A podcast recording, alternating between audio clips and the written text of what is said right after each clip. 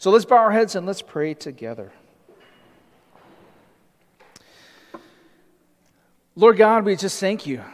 Thank you for the beautiful weather we have outside. Thank you, Lord God, that we can uh, come today to worship you, the famous one. Lord, your name is great. You are worthy to be praised. And we thank you that we come together to worship you. And so, Lord, we pray as we sit and uh, hear your word, we do pray that your spirit would speak to us, that it would be you, Lord, and not myself. That, Lord, you would open our ears and our hearts to you, Lord. And we lift this time to you in Jesus' name. Amen. You know, doing all the announcements this time of year, it's kind of hard to believe that November is almost already gone, right? This year went by really fast. I can't believe winter is upon us, and we've got December and Christmas coming up. And you look outside, I guess, you know, you, you couldn't tell if this is like winter or like April or something, right? But I guess this is our SoCal winter here, right? So it's like 70 something degrees. Um, from I looked at the forecast, we're supposed to get some rain. And so I was going to mention that I, I, hope to have rain, and then I guess God said, "Oh, check the forecast." And I look, and next week we're supposed to get some rain. But I'm hoping we get some good fresh snow. Uh, it's been a while since I've been out in the snow. I think it's been like four years or something like that since I've been in the snow. How many of you like snow? You like being in the snow? Yeah, going in the snow. Yeah, I, I like it as well. It's been a while. Hopefully, we'll get a chance this winter to get in the snow. There's two things I enjoy about the snow. One, I like making snowballs. Right? Any of you like that? Right? You like making snowballs. How many you make snowmen? You like making snowmen? I think it's kind of cool. I like doing that. I think it's cool. It's fascinating because when you start off making snowballs or you're making snowmen, right? You start off with this little bit of snow and then you start rolling it, right? And then as you roll, what happens? The snow just bind, binds together, right? And so you get this really big snowball, right? And then you can make a snowman or, or you can just throw it at somebody, right? That's always fun. The other thing I like to do is sledding. How many of you like sledding? Like going down the sledding and stuff? Or maybe you ski or snowboard, right? I like going down sledding because I like the steep declines, right? I don't like the like the very flat one. It's just kind of, you know, I like a little speed, right? I like going down and hitting that speed and maybe hitting a bump and just catching some air. That's always fun, you know. I like watching, probably I like watching people do this more than I like doing it myself. Because I like them getting excited going down the hill, but I probably shouldn't admit this, but I kind of like to admit this that I kind of like watching them wipe out too right? I, I have a very, that's a very bad, you know, bad pastor, right? Bad pastor. But I gotta admit, I like watching them go down and they go and hit the bump and boom, they wipe out. And everybody's like, oh, you know, that, that was a good one. And it, it's all fun watching them wipe out until they come out with tears in their face, right? And then, you know, they get, I've seen some pretty gnarly wipeouts. And then, then all the laughs turn to like, oh, okay, right? We don't want to laugh about that. There's no fun in that part. But I like the, I like building snow, snowballs and snow fights and snowmen and then slid, sliding down mountains on a whether whatever it is a sled or something like that. That's always fun and stuff. Why am i talking about that? As we get into genesis 6 we see a time we're entering this period in genesis where we see this great population growth. People are multiplying on the earth but along with population growth came the growth and acceleration of the effects of sin.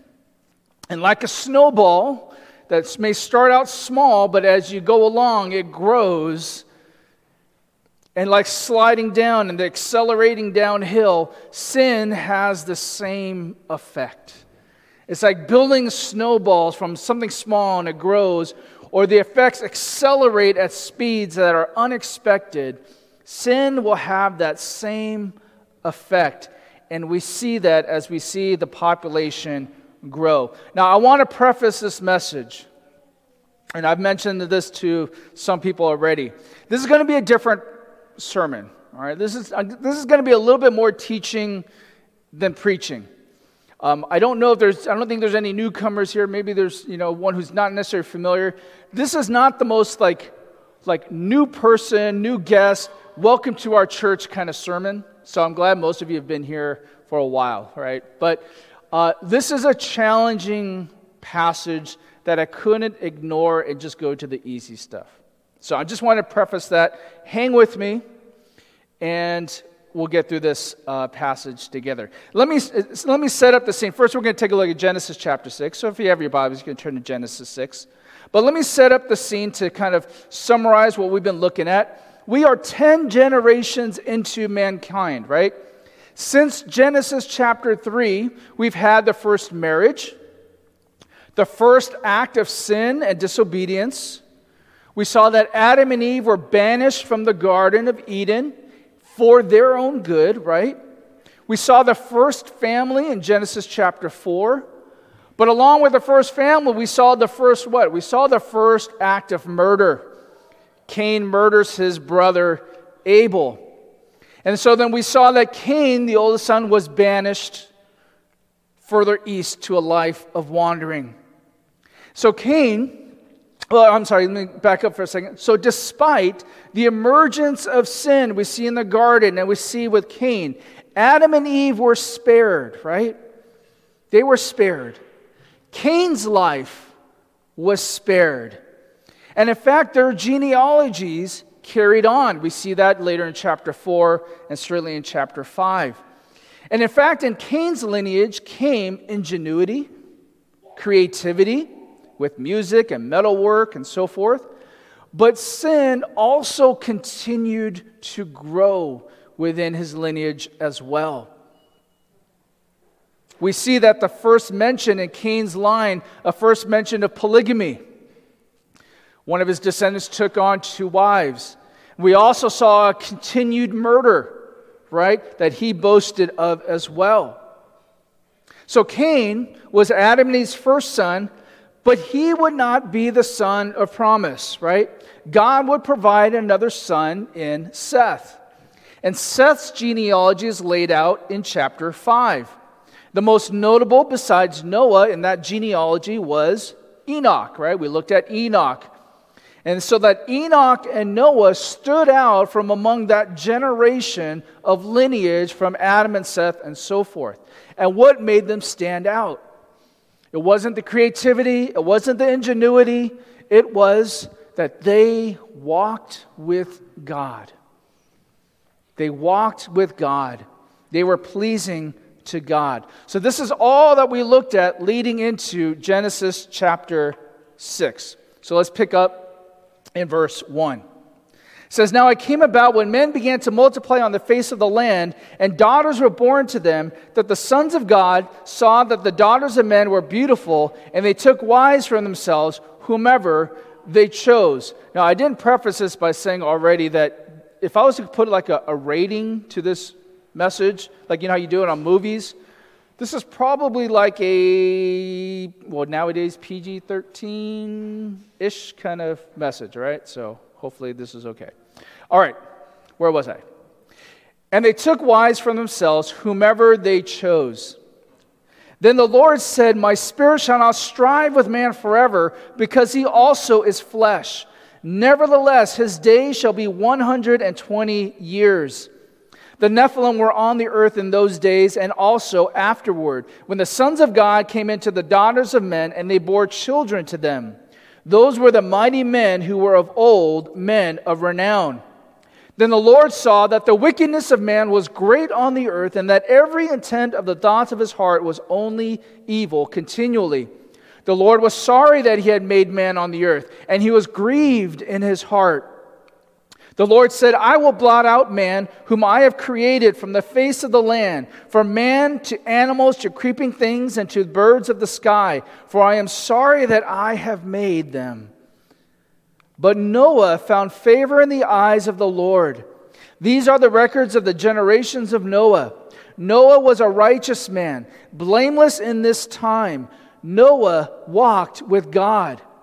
Noah became the father of three sons Shem, Ham, and Japheth. Now the earth was corrupt in the sight of God, and the earth was filled with violence. God looked on the earth, and behold, it was corrupt for all flesh had corrupted their way upon the earth. We'll stop there. Now, most of us are familiar with this part of the Bible, right? I'm sure that most of us grew up hearing the story of Noah and the ark, right? We, we were all pretty much familiar with this story. We're first introduced to this story. Like if you were growing up in the church, how many grew up in the church? Okay, some of you. If you grew up going to church, you were probably first introduced to this part of the story with, with what? Like cute animals, right? Cute, smiling animals being led by some white bearded man, right? That's kind of like the pictures, the flannel graphs, or whatever, you know, we may have possibly seen. They're all being led by this white bearded man into this wooden boat. We've probably seen Sunday schools, classrooms, and even nurseries decorated with smiling animals, right? This really cutesy decoration of it, right? Maybe some of you who are parents, you had a baby Bible like this, right? Maybe you've had that before. With potentially Noah waving at all the drowning people, you know? I don't know exactly what Noah's doing here. I remember the song when you were a kid. How many of you remember that song about Noah? I was going to sing it, but I, I don't like singing, all right? Uh, especially on mic. The Lord told Noah to what? Build him a an arky, arky, not an ark, an arky, arky, right? Right? And it rained and poured for what? How many? 40 daisies, daisies, right? Not days, but daisies, daisies, right? And it, it almost drove the animals what? Crazy, crazy, crazy children of the Lord, right? So, you know, if we look at the, the portrayal of the story by song or decoration, you would think that the, the story of Noah and the ark is just about some crazy, wacky, rainy day with these animals. In reality, in reality, this story, this moment is about judgment. It's about death. It is about complete devastation. We don't see any decora- fun, cute decorations about Sodom and Gomorrah, right? We don't decorate nurseries with that, right? But somehow we decorate it with these animals. But in reality, it is about utter violence, evil, and judgment. This is a time when all of humanity reached a state of utter corruption, utter evil. And so there is judgment. But this is actually not the craziest part of this passage. Verses 5 through 12 is actually much easier to preach on. It's a much easier sermon to get through. The more challenging one is verses 1 through 4. That's the more just, just little more difficult. Verses 1 through 4 is one of the more disputed, mysterious, and even troubling passages in Scripture. And of course, like, it, like many other theological, biblical discussions, there are different camps, and each camp is pretty certain that they have the right interpretation, right? I will say this as I'm going on, with full disclosure, I have a leaning on this passage. This is a passage that I've gone back and forth on. I've listened to many messages, I've read, I've listened to all this kind of presentation, so forth. And I would say, honestly, this is one where I will lean on, and I've gone back and forth about. And that I'm not teaching this with absolute certainty as to what position you must hold to. Right? You've heard me say before, there are certain things in Scripture that we need to be very firm in right? To be very certain about. And then there are mysteries that we can be fairly certain about, right? And then there are other things, there's other, other disagreements that we can be unsettled with and we could agree to disagree on. Why do I say that? Because there are certain things that, like your salvation and your faith in God, may not be hinged on these issues and that there are godly, Bible believing, devoted Christians who may disagree on certain things. And I think those kind of moments really divide the church. And so uh, this is one where I would say that you can agree to disagree on and think upon it, upon it, pray on it, and wrestle with it, and it shouldn't change your understanding of God, salvation, and so forth. With that being said, truth is stranger than fiction. We've all heard that phrase before, right? Truth is stranger than fiction. The craziest true stories you couldn't write a script for, right? There are some stories that are true, that really happened, that if someone was to write a Hollywood script on it, you would say, that is ridiculous. That is unbelievable. Who would believe such a story? But that was a true story. Also, the most evil things can seem even crazier than anything, any movie or show that you would watch. The most evil stories are, most, are the most unimaginable things that take place, and yet they do take place. And some of the things we've been watching and hearing on the news recently, right? So, truth is stranger than fiction. With that being said, let's look at the first four verses a little more closely. Verse 1, it says, Now it came about when men began to multiply on the face of the land, and daughters were born to them, that the sons of God saw that the daughters of men were beautiful, and they took wives for themselves whomever they chose. Then the Lord said, My spirit shall not strive with man forever, because he also is flesh. Nevertheless, his days shall be 120 years. The Nephilim were on the earth in those days and also afterward, when the sons of God came into the daughters of men, and they bore children to them. Those were the mighty men who were of old, men of renown. Now, something that I've stressed to you many times and countless times before to understand a passage to be able to study the Bible, you can't just pluck a verse out of its context and try to understand it without understanding the context, right? You want to understand the immediate context and then expand the context to get a better understanding, a better supported interpretation of a passage. Now, what makes this section challenging to interpret is the identities within this passage, the who in the passage. So who are the who are the who's? Who's the who who's, right? In this passage. We have men, a general statement of men who began multiplying, right? We have the daughters of men stated. then we have this mention of sons of God. Of course, we have the Lord God here. And then we have a mention of the Nephilim. Who are the Nephilim? And then we have the mention of children of the sons of God and the daughters of men. This union between specifically the sons of God and the daughters of men. Who are these children? And then there should be a separate bullet point, that the one in the parentheses. Who are the mighty men who are of old men of a renown, men of renown? That means of who are the, the these these were these certain individuals who are of famous, who are well known for their feats or their strength, right? Who are these people, right? So the controversy and the difficulty in understanding this passage primarily is on the who's. Who are these people referring to? Before we get to the who, I want to go over what happens. Okay, so what happened in this passage? The first thing we see is population growth in verse 1, right? People began to multiply on the earth, and men were marrying and having daughters. Okay, no, nothing weird so far, right?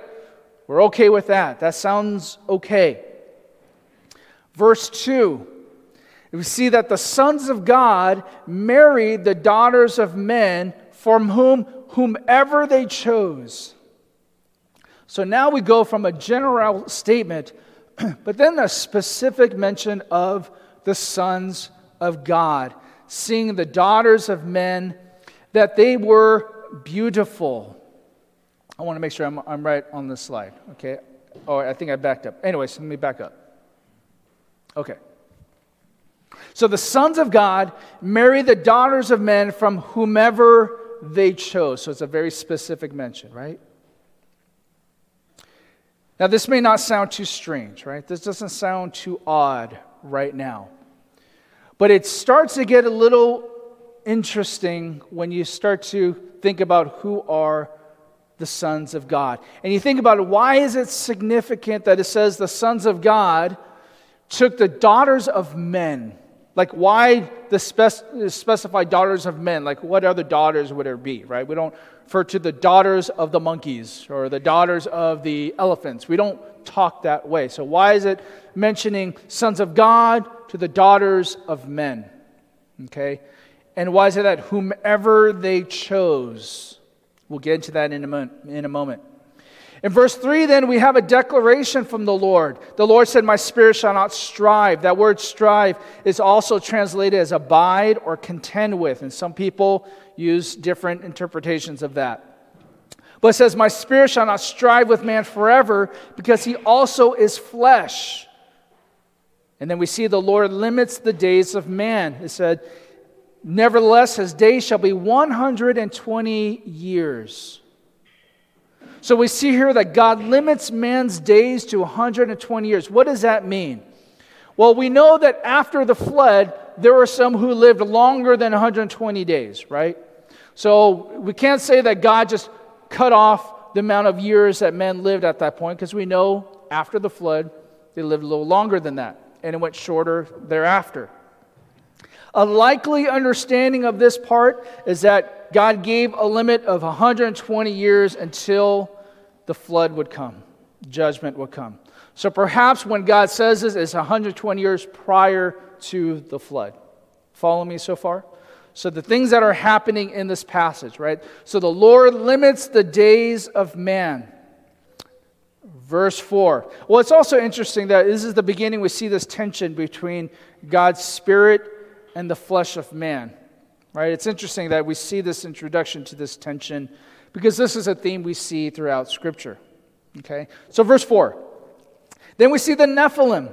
The Nephilim were on the earth in those days and also afterward when the sons of God came into the daughters of men and they bore children to them. So the next thing we see that what happens in this passage. Am I talking too fast? I'll slow down. Children are born to the sons of God and the daughters of men. Okay? Men began to multiply, the sons of God have been seeing the daughters of men. That they were, you know, in the translation is beautiful, but that word beautiful is the same word that is used in creation when God says his creation, creative act was good, right? When he says it was good, it's the same word. So the sons of God are seeing these daughters of men that they are good or pleasing. We see the, the translation beautiful. That they marry, God limits the days of man, but this union between the sons of God and the daughters of men produce offspring, produce children. And in verse 4, we're introduced to the Nephilim. And we know the Nephilim, that word Nephilim literally means giants. So there were giants on the earth in those days and afterward. Right? Now, which days particular? When the sons of God had relations with the daughters of men and bore children to them. So, what Moses is saying is that the Nephilim were there when this happened and afterward. These giants were there. Now, a lot of question is, about this passage is were the children the mighty men of old, the men of renown? Right? Were the children of the sons of God and the daughters of men this union? Were they these men of renown, of, of fame and strength? Or were the, the, the men of renown, was that a reference to the Nephilim, these giants? Were these giants these men of renown and fame? Or is it one and the same?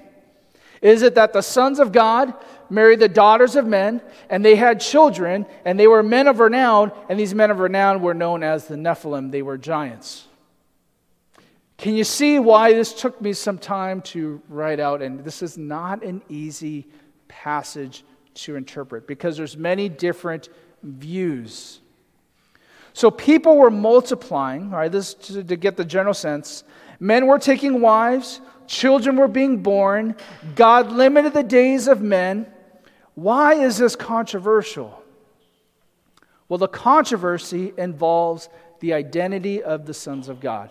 This is the main reason for controversy, or uh, maybe not so much controversy, well, controversy and also unsettledness, is who are the sons of God, the daughters of men, and the Nephilim.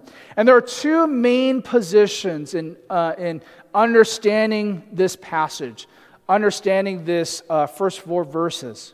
Okay? Let's first address the identity of the sons of God, because all the different views really hinges upon how you view the sons of God. Who are the sons of God? The first view is that the sons of God refers to male descendants of the line of Seth. This position is also known as the godly line of Seth. Okay? It's referred to as the godly line of Seth position. And that may be a, mis- a bit of a misnomer because in Scripture, we don't really give a clear indication that his Seth's genealogy was necessarily godly. But it gets named, and I'll explain why in a second. If you only read Genesis 1 through 6, just straight out those first six chapters, you will probably align with this understanding that the sons of God is a reference to the men in Seth's genealogy. I'll explain why. One, we've seen from even from chapter 3 of Genesis, there's a theme of seed and genealogy, right? seed of seed, not like planting seeds like actual like fruit tree seeds, right? Seed as in your descendants, right? We see this theme going way back to chapter 3, right? And even before then, God tells Adam, tells Adam and Eve to what? Be fruitful and multiply. That was God's command. That was his intention for people to be fruitful and multiply. If you remember in chapter 3, when God confronts the serpent, right? In judgment, right? He deceived Eve. If you remember what he said to them, right? There, he would be, to the serpent, there would be enmity between what?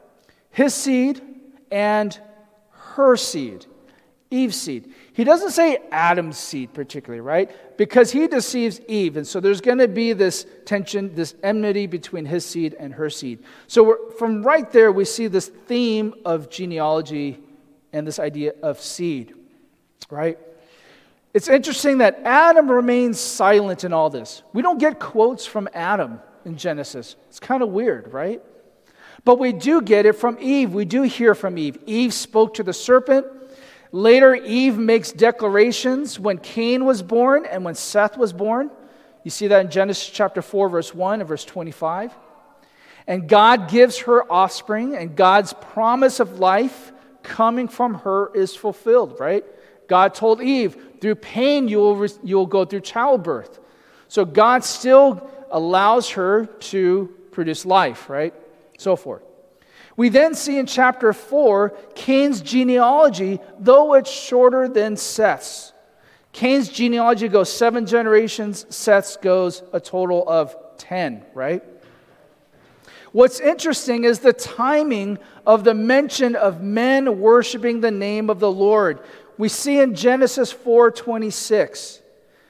It says, "And to Seth to him also a son was born. Then men began to call upon the name of the Lord."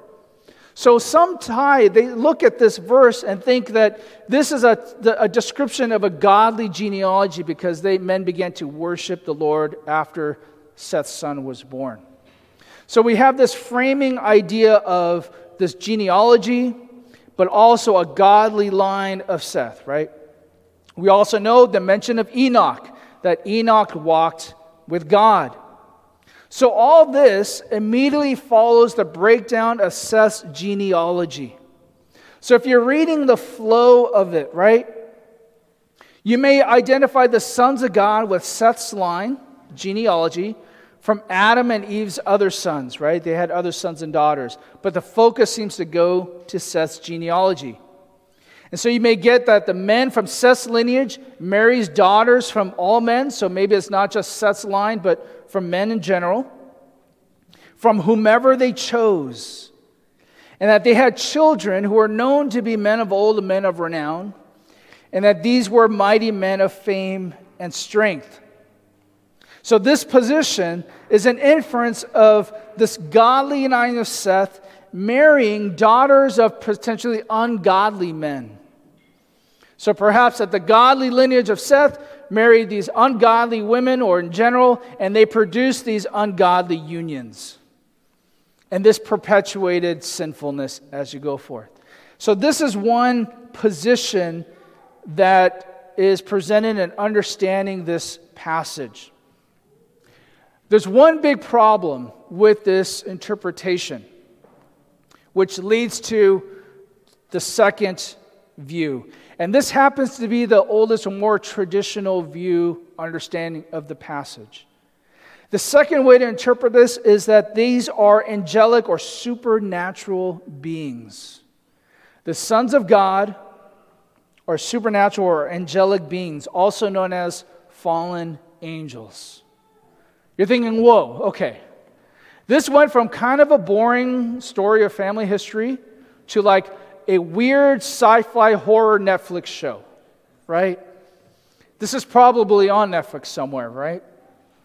Yes, the most traditional understanding is that the sons of God is a reference to fallen angels who saw the beauty of the daughters of men, married them, went into married union with them, and had children. I bet you didn't think your Sunday message was going to be something about this, right? You may think, whoa, whoa, whoa, that's a little weird. That's a little scripted. That's a little kind of strange. How could you arrive to that conclusion? Well, it's not just imagination. The use of where it says sons of God, in Hebrew, B'nai Elohim, that's a very unique phrase, sons of God. That particular phrase is only used in three other times in the, in the Old Testament. And there's some variation of it in a couple other passages. And in those instances, it's used in Job 1 6, chapter 2, verse 1 of Job, and Job 38 7. And each of those instances, when that phrase, B'nai Elohim, the sons of God, is used, it's in reference to angelic supernatural beings. You see in Job that the sons of God appear before God, and we see that Satan is there in the midst of them. Okay? We also see in Job 38, verse 7, it describes the sons of God rejoicing when God is creating. So the picture is that these angelic, these supernatural beings were rejoicing as they witnessed God create. So obviously, in these passages, the sons of God are not normal people, they were there beforehand. So some may think, well, okay, okay. But could this mention in Genesis be an exception? Right? We know that in, in, in, Job it's used as angelic supernatural beings, but could this be an exception? Well, there's further problems with that, right? There's further problems that in other sources, it takes on the interpretation that the sons of God are referencing fallen angels. Okay? You see this in outside sources in the book of Enoch. Book of Enoch is not in the Bible, in our Bible, right? If you go in the table of contents or the things, you're not going to see book of Enoch. It was an intertestamental, inter, intertestament period of time. So it's an apocryphal book, but it was a writing at the time, and the belief was that the fallen angels took on human flesh and had these relations with women. We also see that this was early, had early church support as well as Jewish rab- rabbinical support as well. But then you also see the potential New Testament support in 1 Peter chapter 3 verse 19 to 20, 2 Peter chapter 2 verse 4 to 10, and Jude verses 5 through 7. What do those verses say? I'm not going to go over all of it because this would be a really long message. But in those 1 Peter and 2 Peter, it describes that angels who were disobedient to God and sinned against God. So we know that that's not a disputed thing, that there were angels who sinned against God, were disobedient to God, but that they also did not escape God's judgment. These disobedient angels did not escape God's judgment. What we have in Jude is a reference, and many people interpret this. I'll, let me clarify this. Many interpret Jude 5 to 7 as referencing angels who did not, quote unquote, keep their own domain, but abandoned their proper abode. So people who look at that, they look at that as referencing that angels did not keep in their current state, but they abandoned and took on human flesh. They went down and took on human flesh. Later, Job uh, describes as they indulged in gross immorality and went after strange flesh. Some people interpret this passage in Jude saying that this, these disobedient angels did not keep to who they were, but they abandoned it and took on human flesh and had immorality with human women, the daughters of men. So, those are the two main positions. So, where do I stand in all this? I'll leave that for next week. Let's pray. No, okay. I've gone back and forth, as I mentioned. And mainly the reason why I went back and forth, because it's hard to conceive of the second option. Angelic beings being able to take on human flesh, having sexual relations with women, and producing children, right? But the position I do lean towards is that the sons of God indeed reference disobedient fallen angels.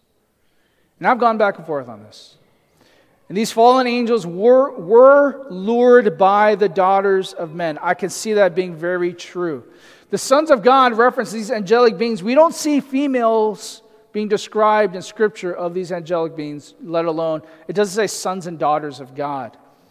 So God must have made these sons. And it's interesting that God saved women last, right? The woman last, Eve was, was the last creative act we see in, in, Genesis.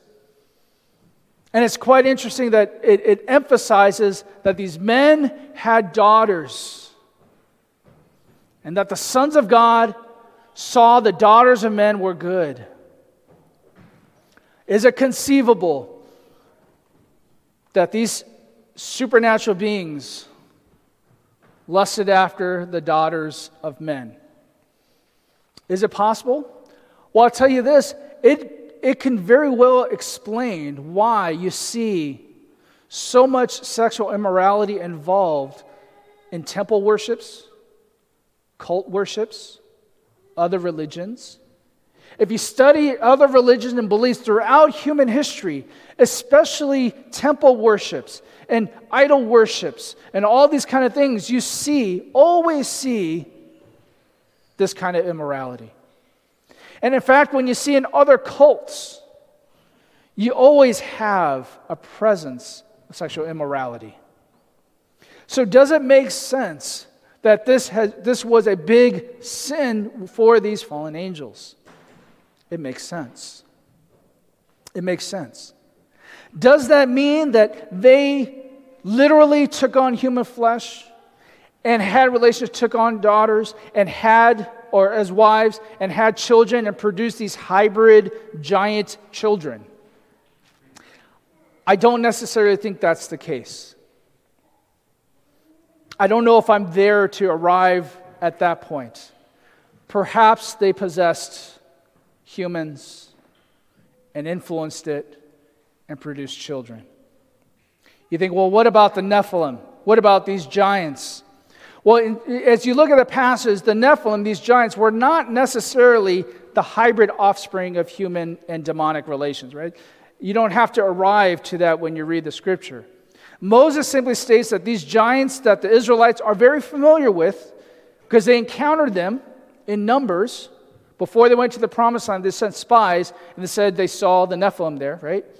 So Moses is saying that the Nephilim were there when this took place and were there afterwards. So before the flood and after, after the flood were the, the Nephilim were there. These giants were there. So these giants existed, and the Nephilim aren't the only named quote unquote giants in Scripture in the Old Testament. There's other referred to giants, not just the Nephilim, the Rephaim, and so forth, okay? Maybe we'll get to that later on. When you think about it, to a lesser degree, we have giants today, don't we? The much hyped NBA rookie, Victor Wembanyama, he's seven foot five. Okay? The tallest NBA player to ever play, George Muresan, how many you remember him? He was seven foot seven, right? How many of you, if you've ever watched the NBA in the 80s and 90s, you might recall at that time there were two teammates. They were the tallest and shortest players in the NBA Manute Bol and Muggsy Bogues. How many of you remember this, right? They were on the same team. Manute Bol was seven six. Muggsy Bogues was five three. Right? They were on the same team together. It was kind of funny. Goliath was recorded around approximately nine feet tall. The tallest verified human recorded was a man named Robert Wadlow, who was 8 foot 11. He died in 1940 at 22 years old, right? So, because we have this mention of giants, does that mean they are a product of a, a, a union between demons or fallen angels and daughters of men? I don't think we have to arrive to that nor do I think the NBA players are offspring of, of like demons and, and stuff, right? Okay, I think we can, we can verify that. The flow of Genesis 5 to 6, I think, is this whichever position you land on. God provided a line of descendants to Adam and Eve. God's mercy was extended and shown through this line of Seth. Despite their sinfulness and disobedience, we see God's mercy. And we've seen it shown specifically through the lineage of Seth. We see Enoch was faithful to God. But as people began to multiply, so did the effects of sin. And sin began to diversify as well. Sin increased. And what I think we see in chapter 6 is the mingling of the disobedience in the spiritual realm with the disobedience in the physical realm. What could we take away from this passage? Be careful who you marry. No. All right. that is wise. And if parents, if your daughter's about to marry someone you don't like, you say, you know what? There's a passage in Genesis 6 that, you know, there may have been potential demons marrying the daughters, and I think he's a demon, right? No, don't do that. Don't do that. That's not the, that's not the passage. What I would say this is one. The spiritual realm, this is a takeaway for now. The spiritual realm manipulates and affects our physical realm. The demonic is real and persuasive. I think we have to take that away. Whether, again, whether you want to say it as the sons of God is purely the lineage of Seth or not. Personally, you got to. I think there's that argument of who the sons of God is scripturally. I don't know how you can. I mean, I know how you can, but that's a big thing to kind of try to explain away. You can, but is it on, uh, honest to the text? That's a tough one, right? It's hard to explain away. I've tried it myself. I could probably do it, but where do I lean, right? But what you can say is that we are often not aware of the spiritual realm. There's things of the spiritual realm that we haven't really engaged in a lot. And I, am currently reading a book and watching, and he goes into that, and I am not certainly ready to present that today. But I can't say that there's, I even myself, knowing that there's a spiritual realm, I realize that, you know what, I undersell a lot of the spiritual realm. The fact that the spiritual manipulates and affects the physical. And that you look at the occult, the New Age, uh, even, even other religious beliefs, there is demonic teaching behind it. And then we have to realize that. That the demonic is real and influential in the ideology and the behaviors of people. But I think there's a reason, if you read this passage, if you take that the sons of God or these demonic fallen angels, doesn't it seem a little underselling, right? When, doesn't it seem like if this was a, a thing, this would be like a big deal? Perhaps the audience of the day, that's, that's just in their understanding. That's not beyond them, their understanding of it, right? But for us, we look at like, well, that's, that, it seems like it needs a little more explanation. Here's why I also think Despite that, God still holds man accountable for their sin. Despite any spiritual influence, to whatever degree, man is still held accountable for their sin. If you look, as we next week we're going to look at the remainder of the passage. Why does God bring judgment like the flood? It was man's sinfulness. He doesn't specifically say well, it's because these sons of God corrupted man. It's because the sons of God to eliminate it. What we see is man's sinfulness reached to a certain such an extent that God's judgment had to come, come down. So that second point and our takeaway until next week is this. We, we often have this mentality of, oh, the devil made me do it. Oh, I'm being attacked. I'm being tempted. Oh, I'm feeling so much pressure. We like to blame it things on spiritual things.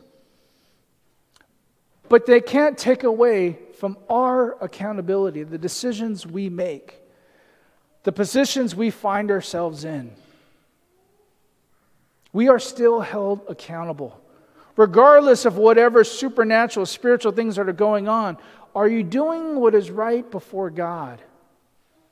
Are, or are you putting yourself in situations to make you vulnerable to these spiritual influences? Things like the occult, spiritist things, new age things, and you may be into things that you don't even think of as new age, but they are.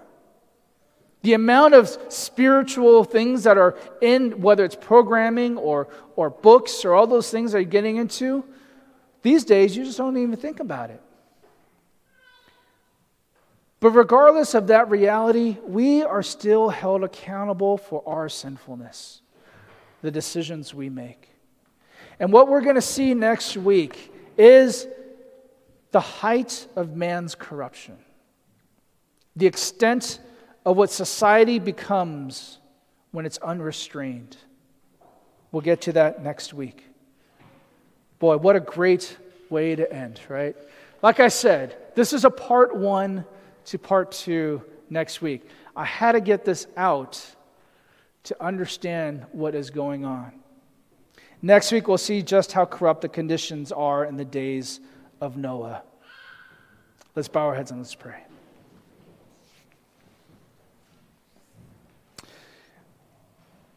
Lord God,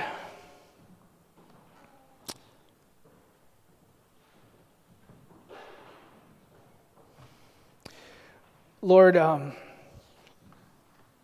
we thank you that your Holy Spirit is the one who teaches us, speaks to us, guides us in truth. And Lord, we also want to recognize there are many spirits out there that's trying to deceive us, lure us, lure us with empty promises, empty claims false gods, false beliefs. These demonic influences want us to believe that we can be gods, that we can reach the height of your glory, that we can be in control of our destiny, that we don't need the God of the Bible. Lord, I pray in this generation that is showing its evil more and more openly, may we cling to your truth, rest in your faithfulness. And we ask this, Jesus, in your name. Amen.